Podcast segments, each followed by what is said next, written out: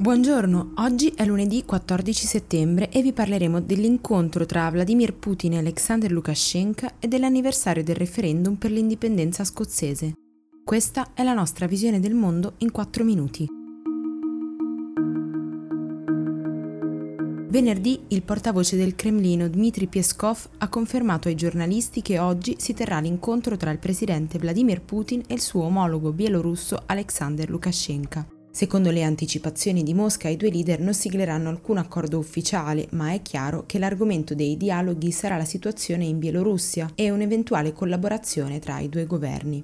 Da settimane il paese di Lukashenko è attraversato da movimenti di protesta che chiedono la sua destituzione e nuove e libere elezioni. Putin in questi giorni ha mostrato solidarietà nei confronti del capo di Stato, anche se non da subito. Il rapporto tra i due leader infatti è abbastanza complesso e non è stato sempre roseo. Le tensioni sono cominciate nel 2018 quando Mosca ha deciso di ridurre gli sconti sul petrolio che garantiva Minsk. L'obiettivo di Putin era spingere Lukashenko a rafforzare il proprio impegno nella comunità Russia-Bielorussia, un patto che punta a promuovere non solo gli scambi, ma anche un'unione istituzionale tra i due paesi. A quel punto però il leader bielorusso ha cominciato ad allontanarsi dal Cremlino, avvicinandosi invece alle potenze occidentali. Appena prima delle elezioni del 9 agosto, Minsk ha persino arrestato 33 cittadini russi accusandoli di essere mercenari a spese di Mosca, mandati nel paese per pianificare un attacco terroristico e influenzare il risultato del voto. Quando sono scoppiate le rivolte, quindi, Putin non si è subito prodigato a difendere Lukashenko, ma ha atteso qualche giorno, come a voler riflettere sulla posta in gioco. Il 16 agosto ha però chiamato Minsk per dire che alla luce della pressione esterna sulla situazione politica del paese, la Russia era pronta ad assicurare assistenza ai vicini, così come previsto dal patto di difesa siglato dalle ex repubbliche sovietiche. Poi, il 27 agosto, ha riferito ai giornalisti di essere pronto a mandare le truppe russe nel paese vicino se le proteste non si fossero fermate. Sembra quindi che soppesando le varie opzioni il Cremlino abbia deciso di sotterrare i vecchi malumori per evitare di perdere parte della sua sfera di influenza in favore delle forze occidentali. Sicuramente però l'incontro di oggi chiarirà maggiormente le intenzioni di Putin.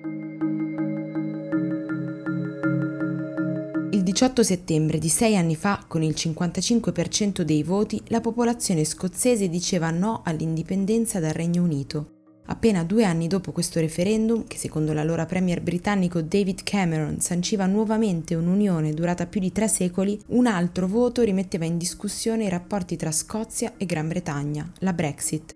Oggi, mentre il governo britannico prosegue i negoziati con Bruxelles per chiudere definitivamente il capitolo europeo, le due parti sono sempre più lontane. Ad alimentare le ostilità è subentrata anche la diversa gestione della pandemia che ha allargato una frattura già molto profonda. Secondo i sondaggi, infatti, più della metà degli scozzesi vorrebbe una separazione da Londra.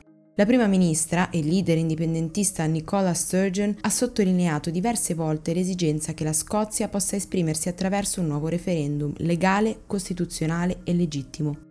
Il premier britannico Boris Johnson ha escluso questa possibilità proprio in virtù dei risultati del 2014, ma per Sturgeon, con l'uscita del Regno Unito dall'Unione Europea, a cui la maggior parte degli scozzesi aveva votato contro, lo scenario è completamente cambiato.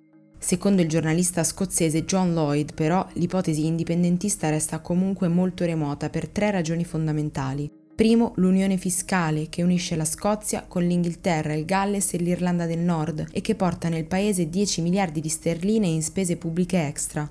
Secondo, i legami commerciali che verrebbero compromessi con la formazione di un confine netto tra le due nazioni. Terzo, i legami profondi che si sono creati tra le due parti nel corso di più di 300 anni di unione, non solo finanziari ed economici, ma anche affettivi e culturali.